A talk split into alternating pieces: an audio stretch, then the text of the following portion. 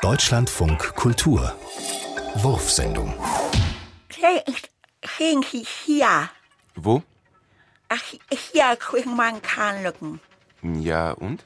Und Klinge. Ach so.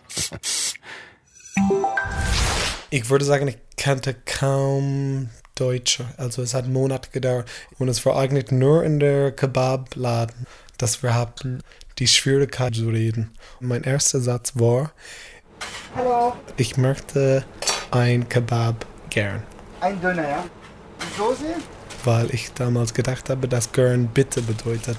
Ich habe den Satz eigentlich als eine gesamte Wort gelernt. Ich möchte ein Kebab gern. Einpacken? Aber es war ein rein Donor mit cool aus Deutschland. Das war überhaupt gar nicht Zwei Achsen. speziell. Schönes Wochenende, ja?